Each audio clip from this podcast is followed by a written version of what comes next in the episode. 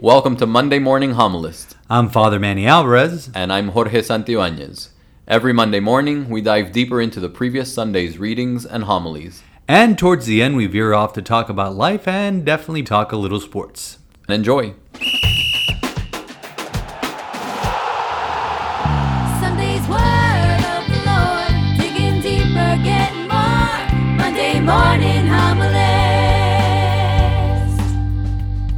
Good morning. No, it isn't.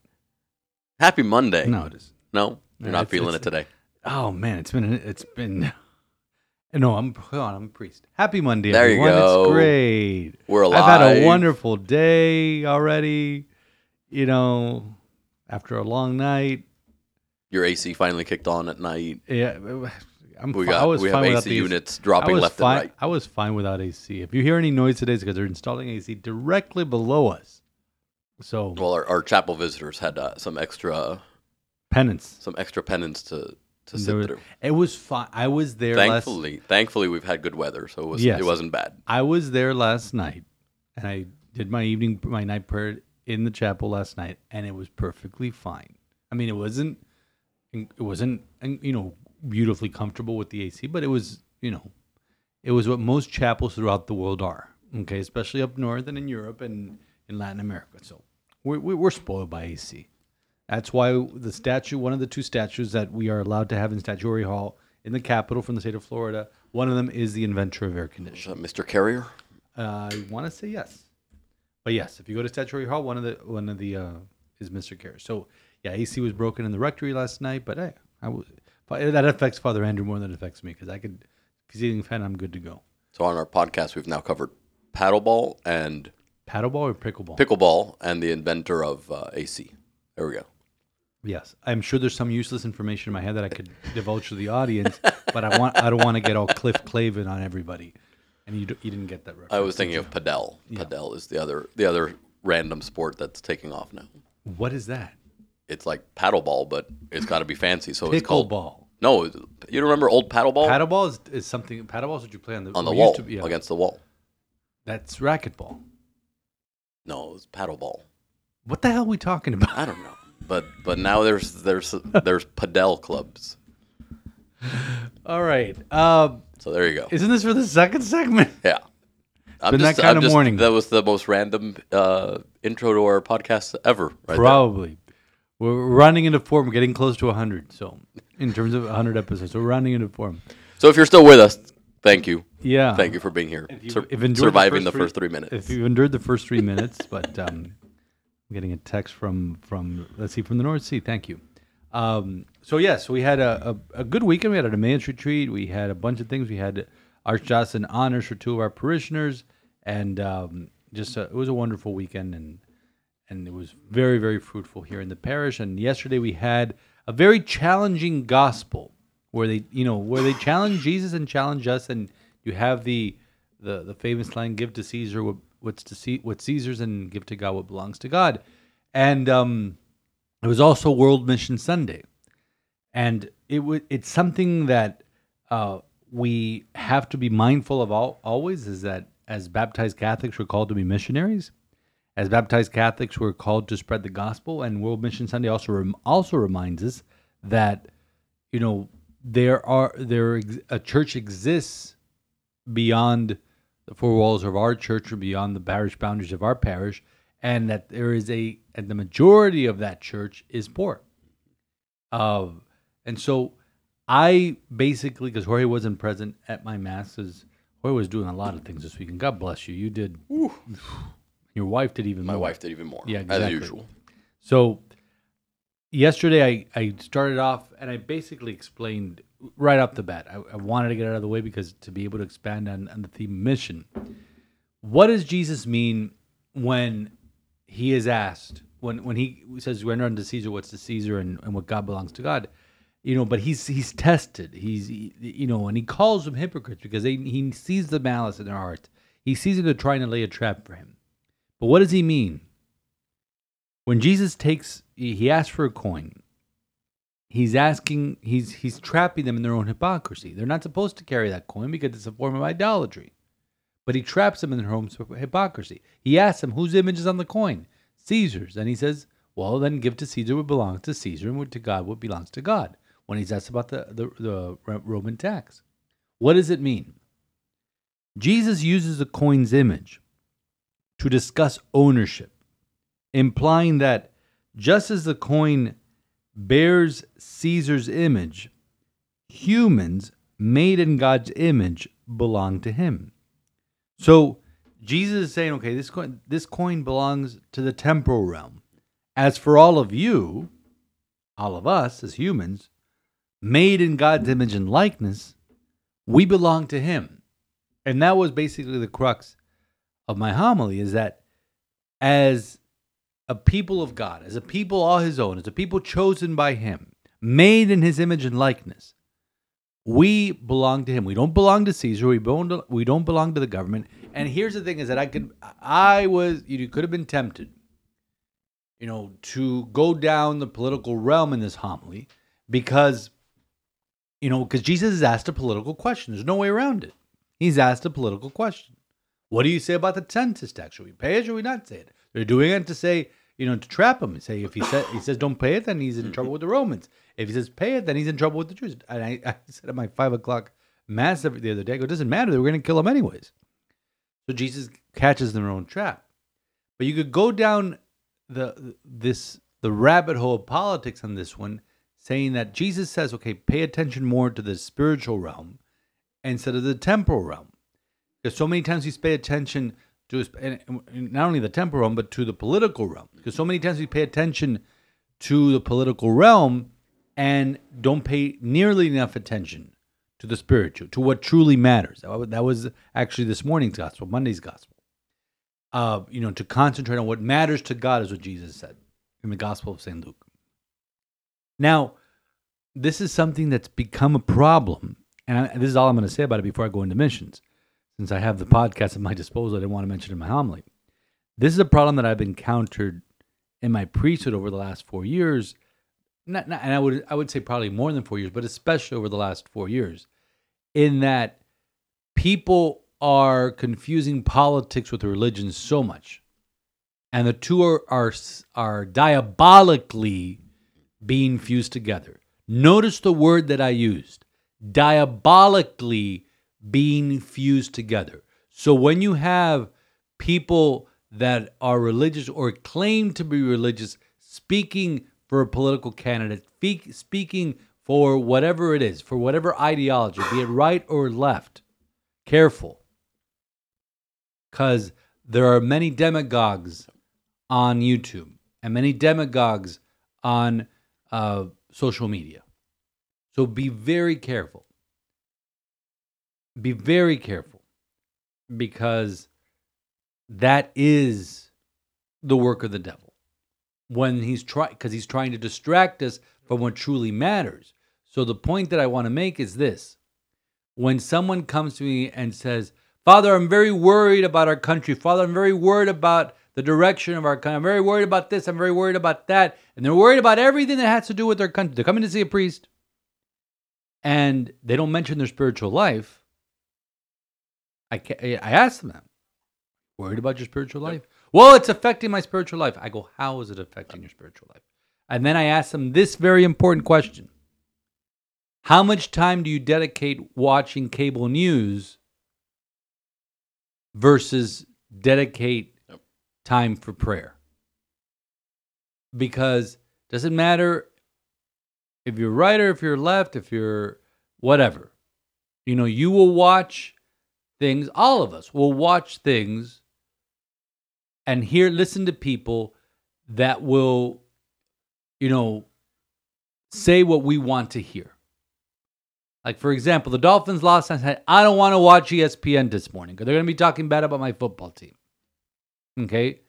If somebody wants to explain the injustice done to my football team yesterday, which we'll get into the second segment, then I'll listen to that because that's what I want to hear. Yep.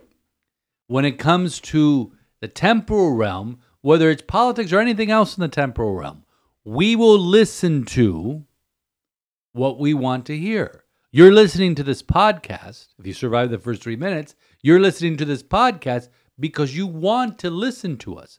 Now, very different here.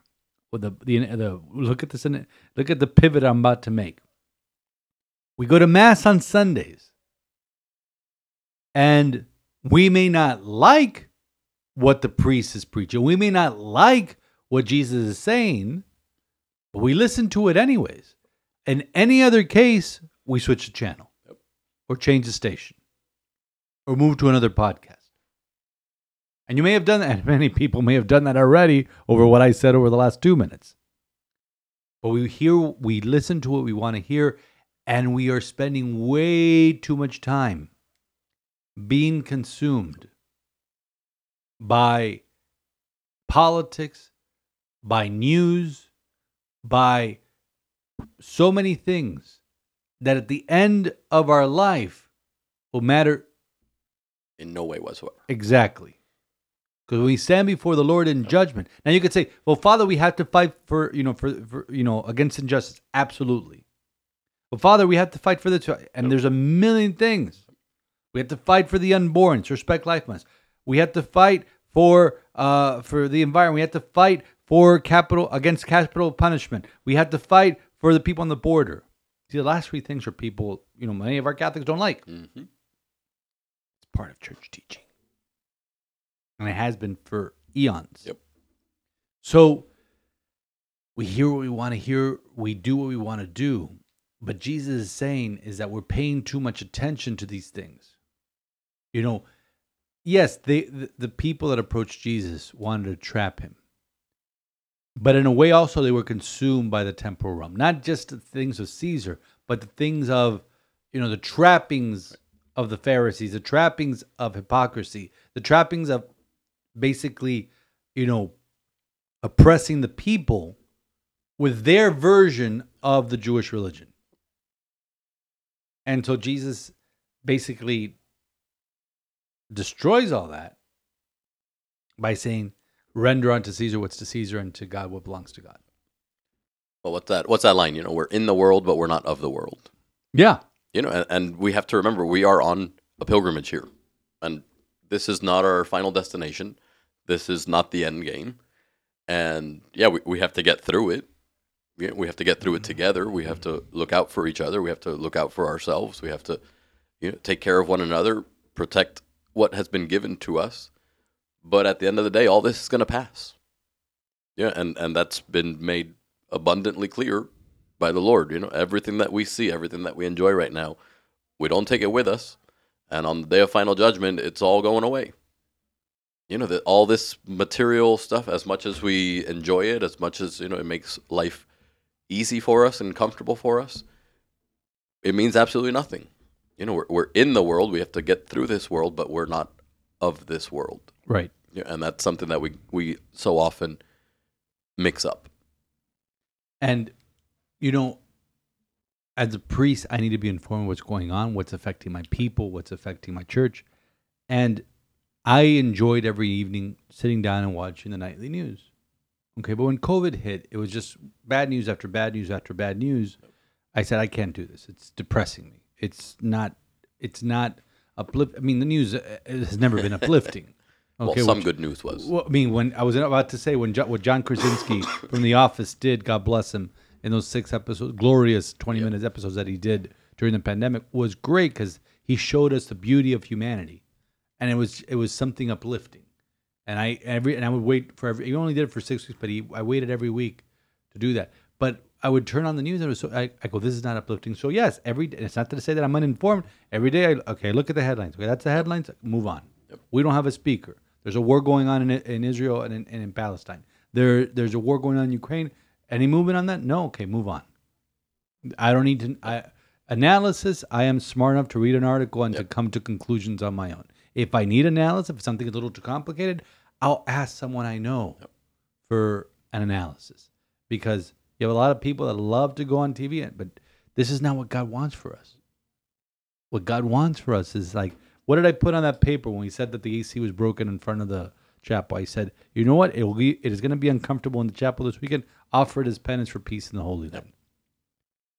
So, what Jesus says, give to God what belongs to God. Okay, he's talking about ownership. Let me repeat the, the, the phrase that I said at the beginning, you know, of my little rant here.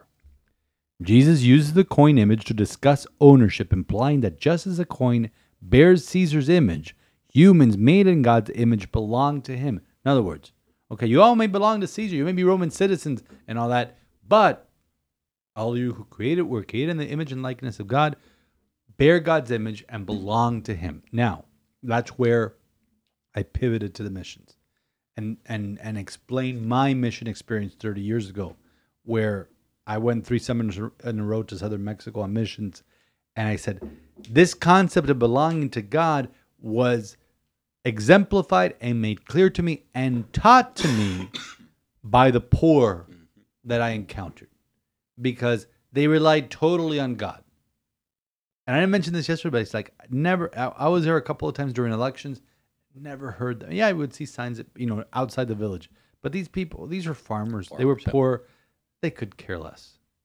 Never heard them say anything about politics. And politics in Mexico is pretty complicated, and it's also a sport like it is in the United States. But all they relied on, because they were poor, because they were farmers, all they relied on was God. And so they exemplified what I just said in that we understand that we belong to him. We understand that all of this is his. We understand that we are made in God's image and likeness. We under, we understand that we have to render tribute to him and not to Caesar. That we understand that we have to be going, like the missionaries should show up. You know, we need to go to church every day to listen to the catechesis. You know, for us basically to say to them, you were made in God's image and likeness, something that they knew all too well. May, may not be able to articulate it, but they lived it. They lived it. And I was explaining how in this mission territory, we were we would go to a diocese that had a parish church in a town, you know, not too far from the Guatemalan border in southern Mexico. And this town had a parish church, and that parish had one priest, and that one priest was responsible for that parish church, but also for the fifty-nine villages that surrounded that church, that that town, excuse me. And each of those villages had a church, little church or little chapel right. with the Blessed Sacrament. And the priest would show up every three to four months, if that, to celebrate Mass, to do baptisms, to hear the people's confessions, to uh, to to do marriages, if, if there were any. And so it was a big deal when the priest mm-hmm. would come. And then the priest, when he would celebrate Mass, he would consecrate a ton of hosts so that they would have enough hosts to gather together for Sunday Liturgy of the Word that one of the catechists would do, because they didn't have a priest. You know, and the and the thing is that these villages were so were so not that not that they were physically, you know, far from the parish church in the town. Difficult to get to. Diffi- oh, very yeah. difficult to get to. In fact, it was dirt roads now. That was thirty years ago. twenty years before that, some of those villages you, had, you could only get to on horseback. Yep. Sometimes crossing a creek or something like that. I remember uh, a friend of mine, you know, we do a lot of work with Amona Acción, and uh, a friend of mine who literally just texted me uh, ten minutes ago, while I was recording this, she went on a mission trip to Haiti before Haiti, you know, is what it is today without a government, earthquakes and natural disasters happening left and right, and gangs running everything, so it's not safe for them to go. But they would go to northern Haiti, so they'd fly into Port-au-Prince, dirt roads pretty much on a jeep all the way up to Port-au-Paix, which is our sister diocese uh, up down in down in Haiti. And they would go to a town where they had to cross the same river twice because the river winded, and had to get wet just to get to this town. But the, here's the thing: the joy the people of God have, especially the poor, when they see missionaries coming to them, it's like God is coming. God has sent us emissaries. God has sent us missionaries to be able to share the word of God, to bring us the good news, and that is happening all over the world constantly. That's why I'm so thankful that so many of our young people in our parish, alumni of our school, uh, went on missions, either with Blue Missions mm. or with Millennium Youth Missions over the summer, so they could experience what it is to be a missionary, and more importantly, experience that there is a church beyond our, our city and a church that is primarily poor. You know, the, the word that keep, uh, that keeps coming to mind, and and it's often related to going on mission, is simplicity. And it's and it's often the simplicity of the people that is that kind of stops us in our tracks. I was like, wow, they they get it. You know, and, and sometimes it's the, the temptation is like, oh no, that's that's simple. You know, I'm I'm gonna overlook it. Or, you know, I I have this degree or that degree, or I'm I'm educated and I have, you know, a business to run or, or a job to do, and you know, and simplicity is, you know, I'm I'm above I'm I'm above that. And yet the call of the Lord is, you know, become like a child, you know, to be simple. You know, we, you, you, you spoke about, in, or we, we hear in the gospel, you know, give to Caesar what is Caesar's, give to God what is God. And what is God's but our heart? You know, and, and that's all he wants of us. You know, he, does, he doesn't want our money. He doesn't want our thing. He doesn't need any of that. He just wants us to, to love him and devote our life to him and, and to literally get through this world, but at the end of it all, to give him our heart, to give him our mind, to give him our soul, to, to be with him. And and we see that so poignantly in, you know, when we go on a mission, you know, and we spoke about our mission experiences on a, on a previous episode, you know, but just that, you know, to, to kind of take that time out, you know, and get out of your own routine and, and see, you know, this is the life of a farmer. And, and we think, oh my God, that's impossible. That's difficult to do. Waking up at four in the morning and, you know, having to take a bath in cold water, and yet the joy that they do it with, because they're they they have given everything to God, yeah, and that's all they care about. You know, they they will go and they will tend the farm and and grow their crops and pay their taxes, and and maybe it's fair and maybe it's not, and they don't care. You know, at the end of the day, they're just happy to to come back home and and get together in in the church, in the community, and and to be together and to share that meal and to get together for Sunday Mass, right? You know, just to, to because their heart belongs to the Lord, and they never lose sight of that despite all the struggles that they may go through. And there's nothing simple about that. You know, I think that's a more profound truth that, that we get distracted with all the stuff that we have around us. And you, and it's funny you mentioned distraction, because they really, you know, you, you go down where, whether it's a mission trip or you deal with the poor, there really isn't much to distract them, because we live in a world filled with distractions. Just reach into your pocket and take out your phone. Yep. Okay. And, you know, I would go visit the homes or of the houses of these people. And when I say houses, that's being very charitable. Mm. Uh, shacks made of wood with maybe a, a metal roof and, and dirt floors. And obviously no T V. You know, if you had a T V, and that was the early nineties, if you had a T V, it's like, wow, you were, you know, you had something. But, you know, so... And if you did, it was probably with a... With, you know, the rabbit, with the rabbit ear, ear rabbit antennas, and, and, maybe and, getting two or three channels. Exactly. So, what did they have to do? And the corner of each little, of, of each home was a little altar, you know, with saints and with maybe holy cards and maybe a can, you know, if they could afford a candle. Nope. And so, what do they rely on? They relied on their faith. And I talked about the the simplicity of their faith. And you you talked about that also. That is so hard for us to fathom, because they would go out of their way to go to church. You know, by foot, crossing rough terrain, crossing property lines, crossing under, which I had to do sometimes, yeah, barbed wire. Uh, barbed wire fences. It was, you know, I tore a pant or two or, or a shirt or two trying to do that, scratch my back, you know.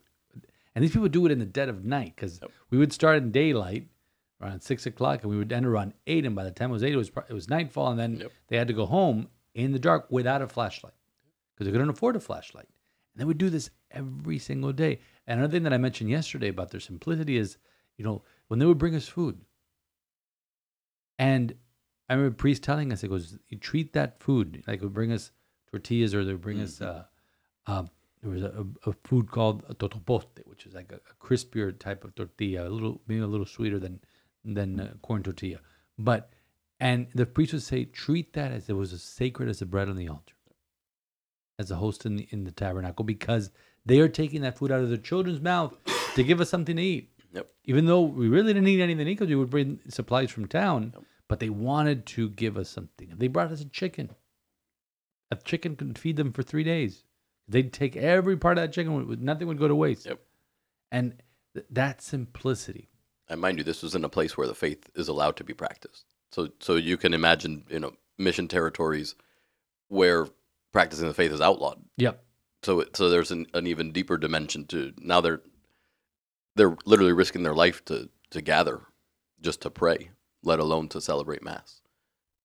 You know, and and yet that goes on, and and it's that same that same simplicity, that same I rely entirely on the Lord, and and if I get caught and I lose my life, I don't care. Right.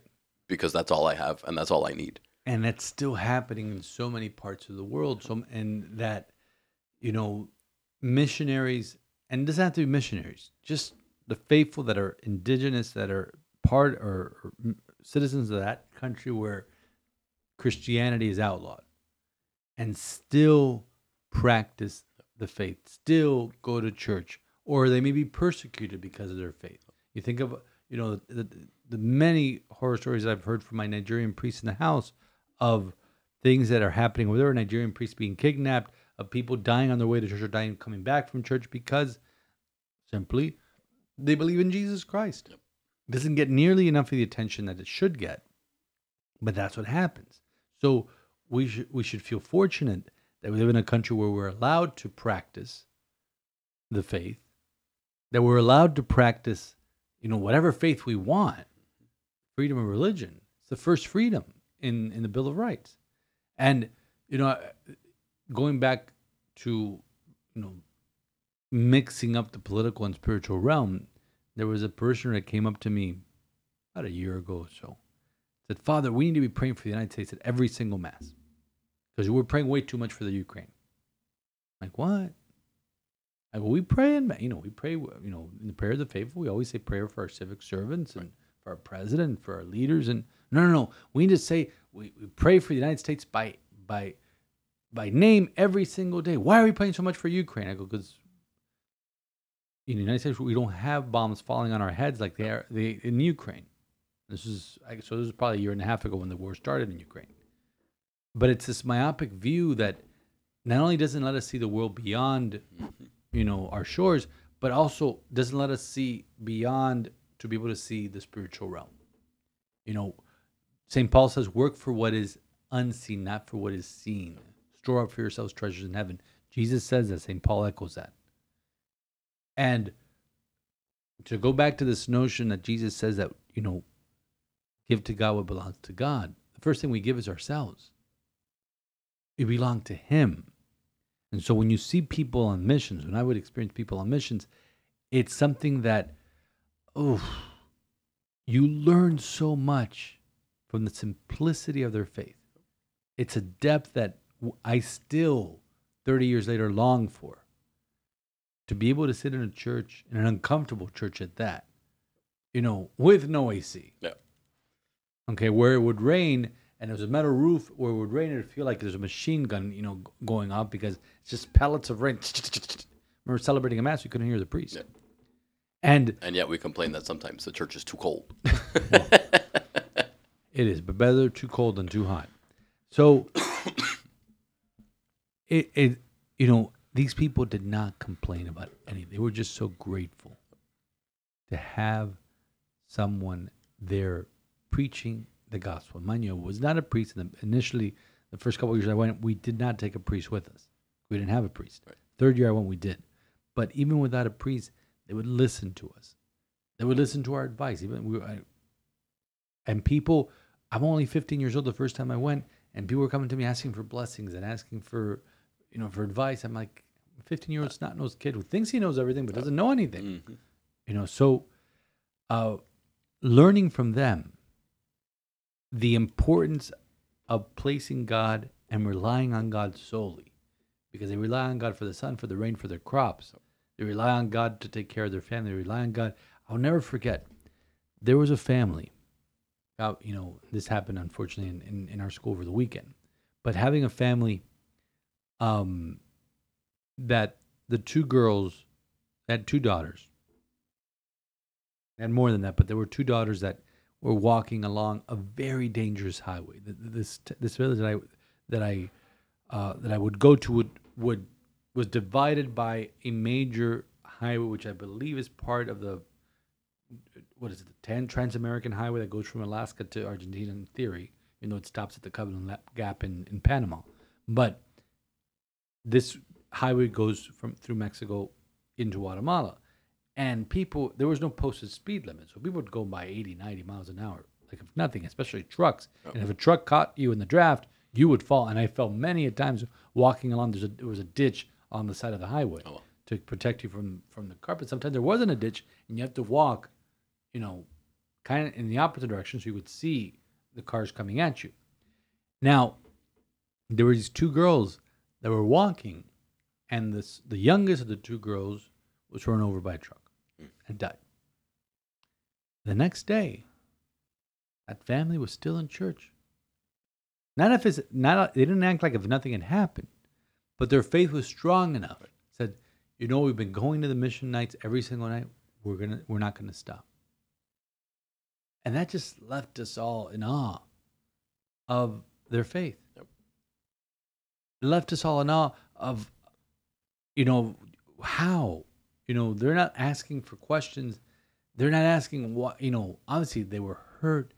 Obviously they cried. And th- these are people that, you know, that didn't show much emotion. You know, I remember celebrating weddings. I'm like, is anybody there? There's no joy. They just, they were just, I take you to, you know, it was very robotic. And it's like, well, that's their culture. You know, I would see these people, just lost the daughter, these parents, the older sister. The older sister later on in that mission would read at Mass. Had two changes, had two sets of clothes, two changes of clothes. The one that she would wear during the day, then the one she would wear to church. And it was, I remember it was a, it was a linen dress torn up, and I don't know how many sides, but that's the dress oh. she would go to church in barefoot because she didn't have any money for shoes. And she would walk along that highway mm. from her house. It was maybe a mile and a half, two miles away to come to church because she had to read one day at church. Amazing faith. And we worry about dumbest things here in this country. When we say first world problems, yep. literally they're first world problems that we should even mention because, like we said, it doesn't amount to a hill of beans when we stand before the Lord at Judgment Day. You know, Deacon uh, Deacon George preached at the five thirty, and uh, the question he he basically put on the table is, "Are you in or are you out? Because you can't be you can't be both." Mm-hmm.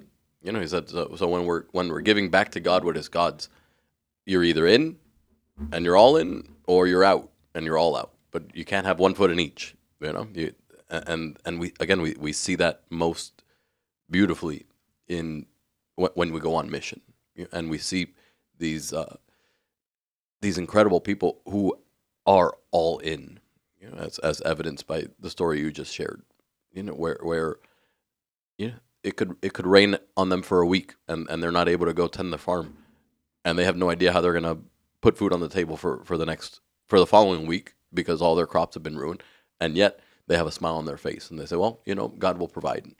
We're gonna suffer through this next week, but God will take care of us. You know, and, and they have no idea where their next meal is coming from, or if they're going to be able to sleep that night, and yet they they go through their life with this incredible joy and, and peace despite it all, you know, because they are all in. You know, because, because again, they're not wrapped up with, with these first world distractions, these first world problems. They say, you know, I love the Lord, and, and the Lord loves me, and and that's all I need. You're saying that as I just checked my phone for yeah. email. First world problems. You know, and and. And that's and that's really the question, you know, are you in or are you out? And, and you can't be both. And, and I think that's a that's a, a phenomenal question to, to take to prayer and to reflect. And, you know, I'm not saying, you know, abandon it all. You know, again, we we still have to get through our through our world, and, and this is the world that we live in. And there are responsibilities we have to take care of. But when it comes to giving our, our heart to the Lord, you know, are we in or are we out? It's a great question. It reminds me, sorry for the movie analogy, but it reminds me of the question that Danny Ocean asked Lin- Linus Caldwell. George Clooney asked Matt Damon at the beginning of Ocean's Eleven, are you in or are you out? Puts a plane ticket in front of him. And, you know, but this is that was for a nefarious reason. This is for the salvation of your soul. And sometimes you didn't, you need, this is why the practice of, of Lent is so important, because we're, we're called to disconnect and go into the desert. Where in the desert, you don't have those attachments. You're, ta- you're called to fast. You're called to disconnect. You're called to do all these things. And we forget that during the rest of the year. That that's so necessary. You know, that you need to focus on what's important. And I'm going to mention the example of your family, but there, there are times, because I know I can't reach you, but I, and, I, and it's okay. They want to be left alone, that you and, and, and, and Angelica say, you know what? We need time for just the four of us, you and your children. You know, the the, pe- the people that are most important are here in this house. And we need time just for us. And you silence your phones, and, you, you know, and, and when I may send you, a, a, it'll be on a Saturday, I send you a text at one o'clock, and you may answer it at nine o'clock at night. I'm like, fine, good for him. We got an eight-hour nap. There we go. There you You wish. When in your life have you taken an eight-hour nap? You're lucky if you, Never. Get, if you get eight hours in the, in the middle of the night. Okay? But but that's important, because in your life, what's most important to you, what God has placed most important to you, is your family. You know, my life, it's like sometimes I need to disconnect to connect with God. And I, when I go into the chapel, I have to put the phone on silent. Like I do when I when I celebrate Mass. That I need to put the phone on silent and, or leave it alone and just leave it in my room and not worry about it, because I always tell people, you know, when, when phones go off at Mass, I go, please turn off your phones. There's absolutely nothing out there that is more important than what is happening in here during the Mass. And we get distracted by so many things. Okay? Unless it's the Lord calling. Then it's Yeah, a, then so it's okay. The Lord calling, that's another story. And if the Lord is calling you, please give him my number. Anyhow, he has my number. I want to end with this because it's something that happened over the weekend. That that question that you that you asked, are you in or are you out? And it, and it it's also goes to a couple of things, and you know, who do we belong to? We belong to the world, or we belong to God? And goes to another saying of Jesus: you cannot serve two masters. He's obviously the second master. He's talking about money, but Sister Rosalie posted a. Uh, a sign that was posted, I guess, at a, on a, I, I, want, I think it's on, bleach, on a bleacher somewhere. It was awesome.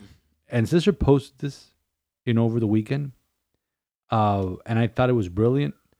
And it's it's it's basically, yeah, it's a poster. It looks like it's underneath a bleacher or underneath a dugout or something. That it, it looks like it's on a sporting field. And she just puts the caption, something to think about. She goes, there is a zero point zero two percent ninety-six percent chance that your child will become a professional athlete. There is a one hundred percent chance that your child will stand before Jesus. And then in bold letters, big letters, says, get them to church, Mark nine forty-two. And so, yeah, there were, everybody applauded the the comment, you know. Uh, but I asked some, you know, I asked some parents yesterday after one of the masses, oh, what do you think of what Sister put? Oh, but Father, you can have the best of both worlds. And I'm like, I missed the point. You missed the point. And it's the point that Jesus is trying to make. You can't have the best of both worlds. If you belong to Caesar, you belong to God. If you belong to that world, you belong to this world. And I mean, that's, I'll rail that on another day, but I just put that out there as an example about sports in, infringing on the yep. Sunday experience, because it's going to happen with the Miami Dolphins in two weeks when they play at nine thirty in the morning. But it's it's something that, you know, we can't, you know, when you want the best of both worlds, you don't get the best of either. Yep. And what God wants to offer to you is the best of what he has. And what he has is, is an abundance. Jesus, I want to give them life, but life in abundance. Just want to get, and I was talking about this with the bride that I'm uh, that I'm witnessing their wedding uh, next week. That Jesus wants us to have abundance. Jesus wants us to to have this in abundance. The thing is that we have to recognize his sovereignty over over us, his kingship over us. We heard it not once but twice in the first reading. I am the Lord, and there is no other. Yep. But we make God's. And we make other things lord over, our, and we let them lord over our life. Yep. So, you know, I'll leave that as food for thought. At the end of the day, Jesus is reminding us that we belong to God because we are made in God's image and likeness, and that we are called to be like him. When we go on missions, when you encounter the poor, you experience that because you see a people who exemplify living in God's image and likeness. They're not, they're not completely saints. They have faults as well. But in when it comes to practicing their faith, being submissive to their faith, being obedient to their faith, being dedicated to their faith, and surrendering to God. When you have little or nothing, when you realize that you need God and God alone. Yes! Yes! For you! For you! For you! For you! For me! For you! For me! Yeah! Whoa!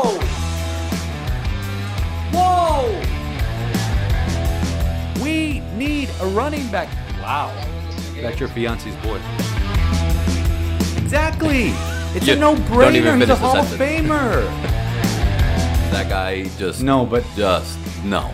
Get out of here. What was that last night? What was that yesterday? What was that last night? I, I, we, want, we need to congratulate the Philadelphia Eagles for pitching a perfect game last night. Per- they were clean. They were Zero perfect. penalties, zero yards. I don't know how they held our... Uh, I saw what you did there. I don't know how they held our offense to, what did we end up, seventeen points? Held our defense, you know. But, uh, no, it was ten points because seven of those points were That's a right. pick six. It was a pick six.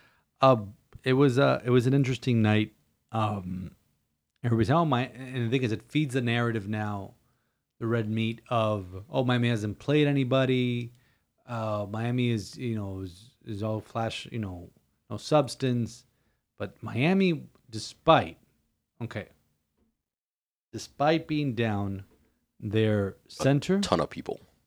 One of their starting running backs, one of their guards, their left guard, their left tackle. Uh, the second wide receiver was in and out, really wasn't himself.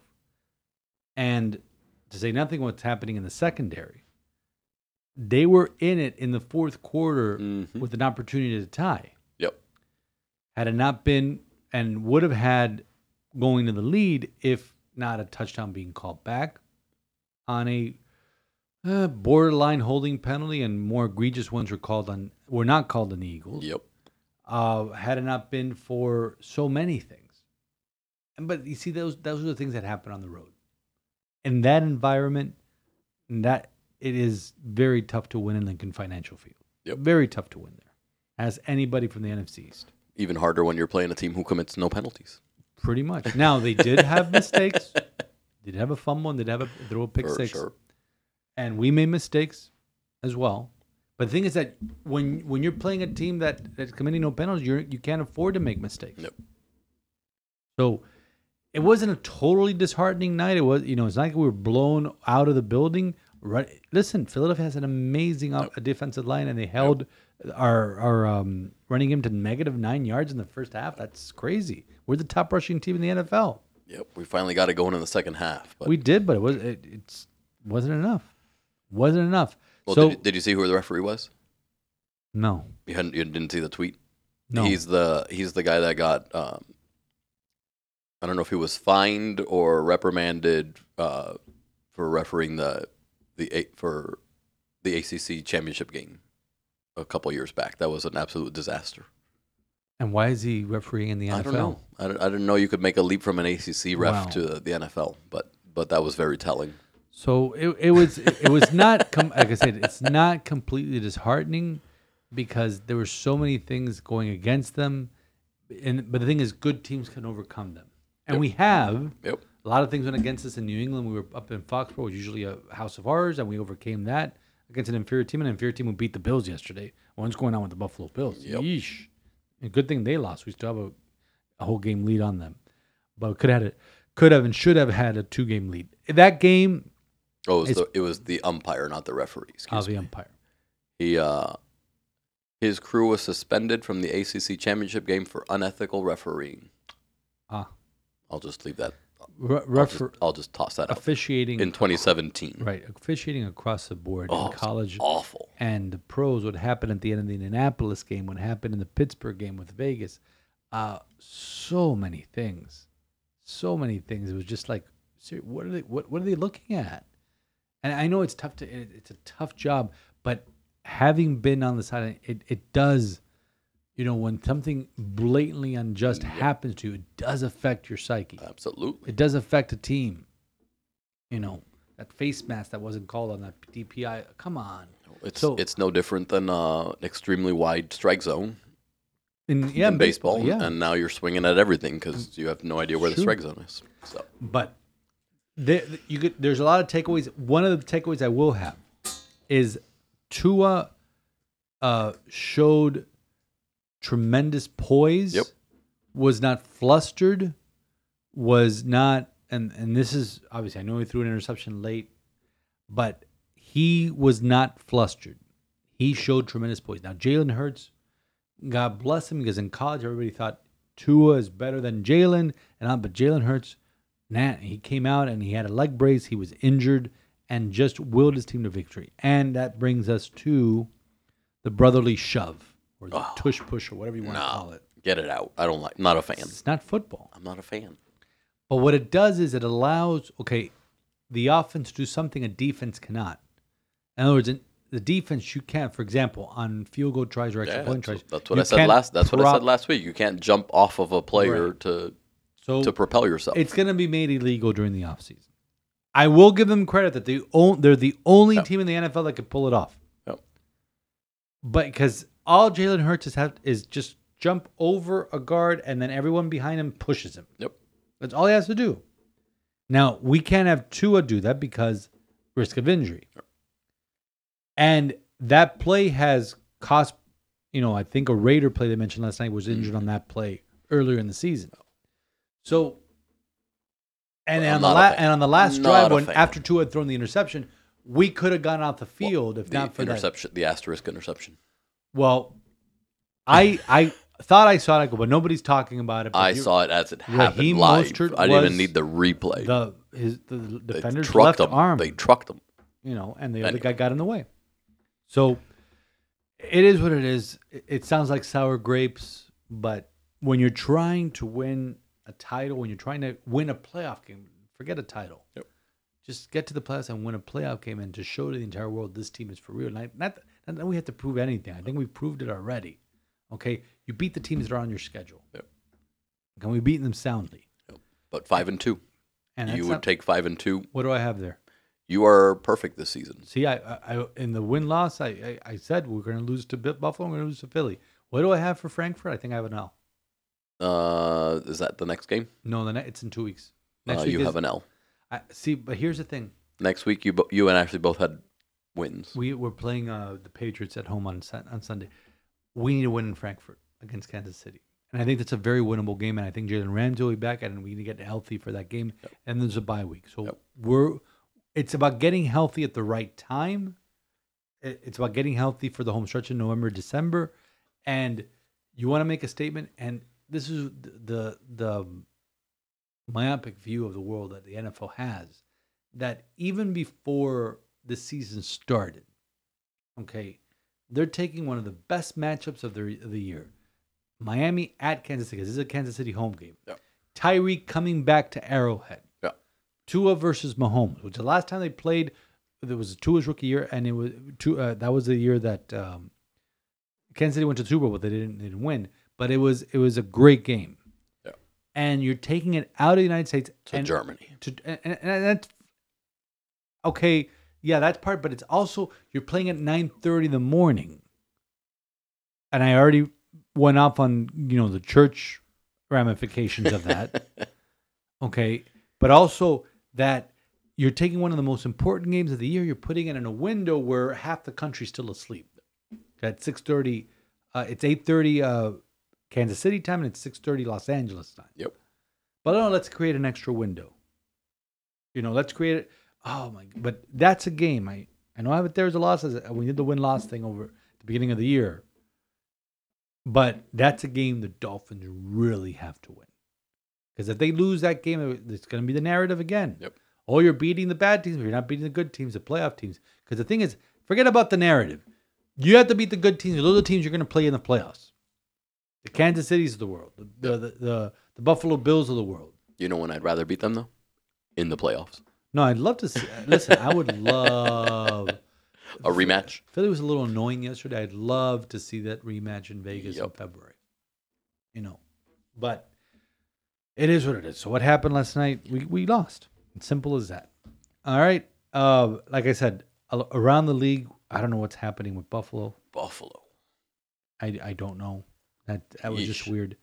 Uh, it was a Jorge, who awful was the, week for Pick'em. It, who was the only team that, that picked Baltimore yesterday against the Lions? I forgot now. I don't know. I don't know who who did that. I think that was me. Who did that? I mean, I, who's, who's it, still in second place over there? It, my, it, that, it was that stupid. It was that. What, Thank it, you, Denver. What, Thank you, Denver. It was that stupid spot. Wait, was was it Denver? It was Denver, Green Bay. It was stu- No, it was in the stupid spot. It was Denver, Green Bay. Green Bay. I, people have way too much faith in uh, the Lions. I have way too much faith in, in Green Bay. I don't know why, but because really, can you have faith in the Broncos? No. Exactly. Nope. Had a won one game, and it was a miracle at that that they won that one game. Uh, but the Lions went into Baltimore, and wow, they got pummeled. The ba- Baltimore hasn't been playing their best, but see, they haven't been playing their best football. Oh. That's why I said, and, and I think Chris Collinsworth mentioned last night, you want to be playing your best football when you go into November and December when the temperature goes down. So hopefully the Dolphins get their starting offensive line back, they get the starting corners back, they get everybody back. A Chan, a Chan comes back. I think he would have been able to bust those holes better than Mostert yesterday. Yep. Uh, but and we'll play our best football in December and into January and hopefully into February.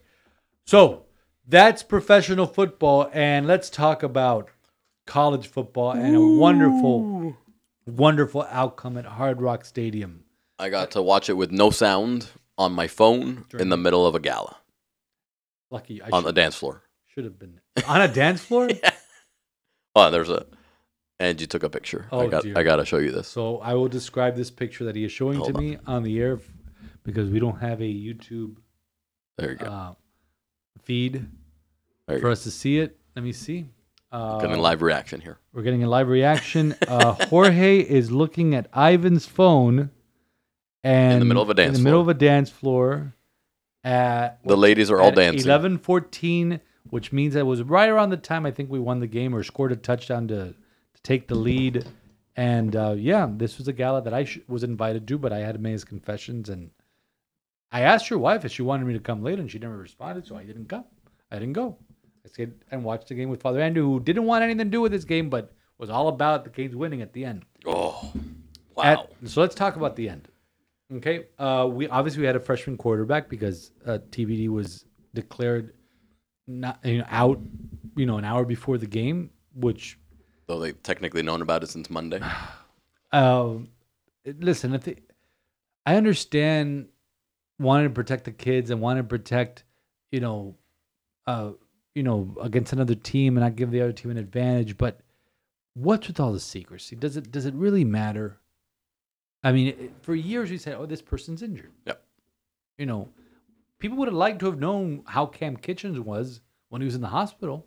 Yes, I know he has his privacy, but it's like, come on, we just just give us, feed us something. I mean, maybe I'm being a little too selfish here. But, uh, so T B D's not, so we have a freshman quarterback. So bubble screens, bubble screens, bubble screens all around and, and run the game, run the ball. And they did run the ball very effectively. That O-line played an incredible game. In fact, the touchdown drive, when we were down by ten, the touchdown drive that we scored right after we went down ten, was they ran the ball on every single play, oh. and the last play was a play action, perfect play action, toss it in the end zone where it was caught by Young for a touchdown.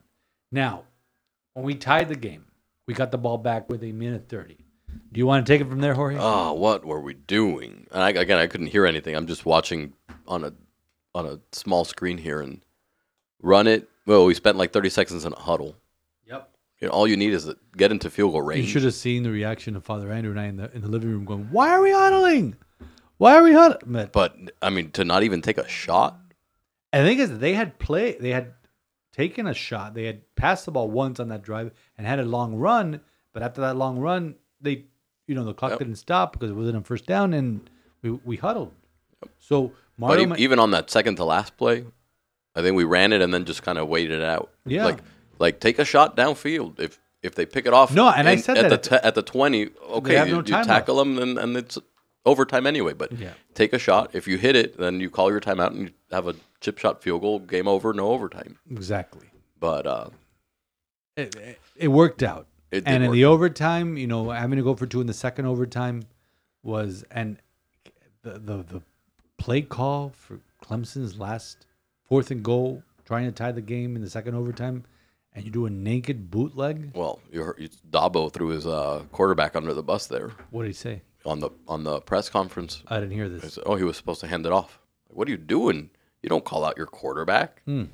You protect the kid. Wow. And it's he said, no, he was he was supposed to hand that off uh, one hundred percent. It was not an R P O. Well, it didn't work. And the Canes won, and it was a, they, those kids needed that win. They God bless oh, them. Yeah. They needed that. You see Mario scream at the end of the little video of the in the locker room? He screamed? Yeah, it was a, the, the caption was, that scream is about three weeks' worth of frustration no, being the, let off. The poor man has had a rough two weeks, and... And then losing to Georgia Tech, and then losing to North Carolina, who inexplicably lost to a one and five Virginia team. Yep. I'm like, wow. College football. Coastal. Was nu- we're we're still coastaling. Yeah, college football was nutty this weekend. Very football very nutty. was nutty this weekend. Yeah, all around because U S C lost to Utah, which wasn't a big surprise, uh, but there were so many weird outcomes. There was a seven to three game in the S E C. That's a Big Ten score. Yep. Uh, what what happened to Iowa? That they were about to win because, but the guy. Oh, I saw that. I saw the replay telling, finally. He was telling people to wave off, and to not touch pointing. the ball, and With, he was pointing, and they call. Oh, it's a fair catch. I'm like, give me a break, give me a break. Awful. So, but the Canes right now are ranked twenty-ninth. I looked it up with others receiving votes, so they're outside looking in. Florida's just ahead of us. That's fine. Okay, we, but um, just keep winning games. Given the craziness in the A C C, they are still alive for. Just keep for winning the, games for a shot.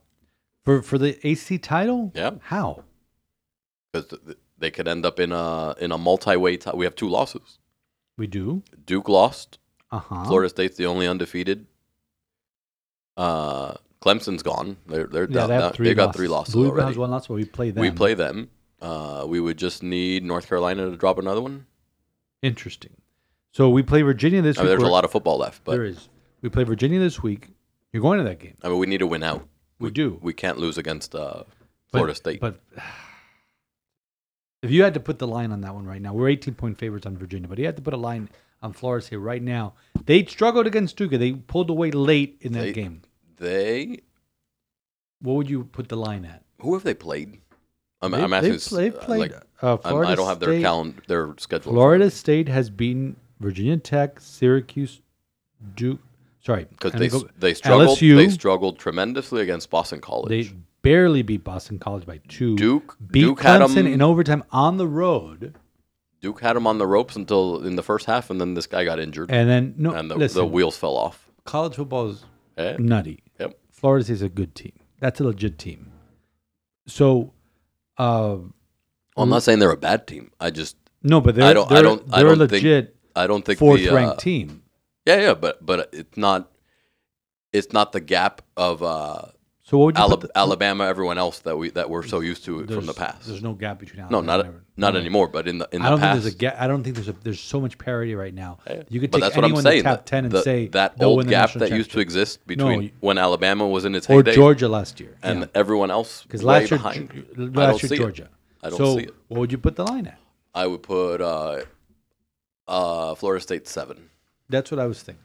It'll be, it'll, it'll come out, and, and it may it may exist already, but uh, because it's a home game for them, it is. But if uh, but if it happened this weekend, and if, I, it were, if it were here, I would say Florida State three. Nah, I think it'd be more than that, even if it was here. Um, I I think, I think that it would it it, would, it, it may be bigger than that because the way we've played, and now if we we play better, um. Caesar Sportsbook has it at seven and a half. You were close. There you go. Very good. There you go. There you go. So we're talking gambling. We don't endorse it. Virginia this week, N C State on the road the following week. Just this week's all that matters right now. Florida State, Louisville, which is not an easy game. They waxed Notre Dame, which inexplicably is ranked thirteen or fourteen with two losses. Yep. Because Notre Dame. And then we end on Black Friday against Boston College. So, yeah, there's a road there. Uh, U N C has only one loss. That's the thing. U N C, uh, yeah. We need That's help. We, we would need we them need to help. drop another one. They need to drop, but we lost them. We lose a head-to-head. But is it, is it I the don't know. I don't know what the tiebreaker t- is on a multi-team. Is it, top, is it the top two ranked? No, it's the top two. I don't know what the tiebreaker is. If there's a multi, if there's a multi-team tie for second, I don't know what the actual tiebreaker breakdown is. Um, if it's head-to-head, obviously we we drop that one. Carolina losing, that was weird. But that's such that's so Carolina and so A C C Coastal.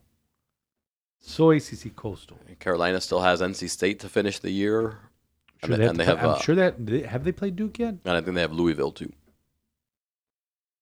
But Louisville is here at home for the Schellenberger boots. You hear A C C is doing away with the, that three-team yeah. protector rotation, so that we don't have to play Duke and and, so we and can, Boston. We, we can play reclaim uh, Virginia Tech.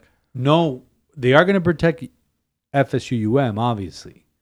Uh, but no, we should be playing Virginia Tech. I mean, that's that's something that's that, more of a natural rivalry than, than Boston College. Absolutely, even you could say Pittsburgh is more of a natural rival than Boston yep. College. You look at stupid Doug Flutie. God, I remember that game. You weren't born yet. Um, so that's what's happening. Yeah, you were. It was eighty-four. You were born in eighty-five. Oh, yeah. I know when you were born. So, by the way, you looked it up. It's too complicated to talk about. Yeah, the tiebreaker. It's. it's it, it, I thought it was top two ranked opponent, the uh, top two in the rankings. That's it. No, it's common opponents, and I don't don't. don't yeah, it gets into into math. No, I, I, I don't. I'm, it's too early to do math. Um, all right, quickly baseball. N L C, uh, A L C S goes to game, game seven. seven tonight. Houston oh, everyone's and favorite words and Texas Rangers, and we're all pulling for Texas, right? We want Houston to go away, and Phillies can clinch the pennant tonight. Nah, give me Texas, Arizona. I do not want to hear Philly anymore. Because of last night? I'm just, it's Philly. They're playing well, man. I don't care. Schwarber, I don't know what they're, fe- I, I talked to the first base coach because they went to the game last night. I'm still mad at them for doing the fly, eagle, fly. Even though they were rooting for the Dolphins, they they sang with everybody, fly, eagle, fly was the, during the pregame intro- introduction. I'm like, no, no, no, no, no. I don't care where you are. I know you live in that town. No, you don't. I'm sorry. Anyhow. But either but, way, I'm pulling for Texas all the way. Texas has an interesting team, but th- here's the thing. They would have to win. Uh, that means that every every game was won by the road team in that series. Last time that happened, the twenty nineteen World Series, when, when uh, the Nationals beat uh, the the the, uh, the Houston Astros. Every single game was won by the road team. The Nationals wow. won a World Series four years ago. Imagine that. They're a shell of that yep. organization. They still had Juan Soto. Juan Soto went crazy in that, and they had Scherzer, and they had and they had Stra- uh, Strasburger, Strasburger and, yep. and who's retired. But that was a great team uh, that caught fire. wasn't a wasn't That's the all best you need. Team. You got to catch fire. And that's need. What Texas is doing. Yep. And they have and they have and they have Scherzer this this time. But around. Yeah, give me Arizona. I'm sick really of, I'm sick of Philly. Name three players in Arizona. I can't. I don't care. I'm just sick of Philly. You could, but you can name three players in Philly. I can't. But I, I'm yes, still, you can. I said I can, oh, okay. but I'm still Was sick it? Of them. Okay, I think that you never want to see your division rival win a series, a championship. Yeah, Come but on. I, I have you know I have friends that, that I don't really, care. It's I, still Philly. Thank you. Uh, all right, N B A starts this week. Woo! And the Panthers eh, have to like. Uh, They won the home opener and it's lost to Vancouver. It's October. I'm excited. I get a. I'm getting a Panther jersey today in the mail. Oh, nice! From the Stanley Cup logo on it. Oh, that's right. Uh, that's D- right. Yeah, it's, it's, I'm excited. I've never had a Panther. Who'd you pick? Sweat. Kachuk. Uh, yes, sir. He's a he's a legend, man. He scored the game winner against uh, in in the Eastern Conference Finals. I forget who we played in the Eastern Conference Finals. With Lord knows how many broken bones. Yep. Who do we play in these? I know we beat Boston in the first round. Then I'm I'm blanking on who we beat. We beat Carolina in the Toronto. second round. We, we beat Toronto. No, we, did we play? Did we play Toronto?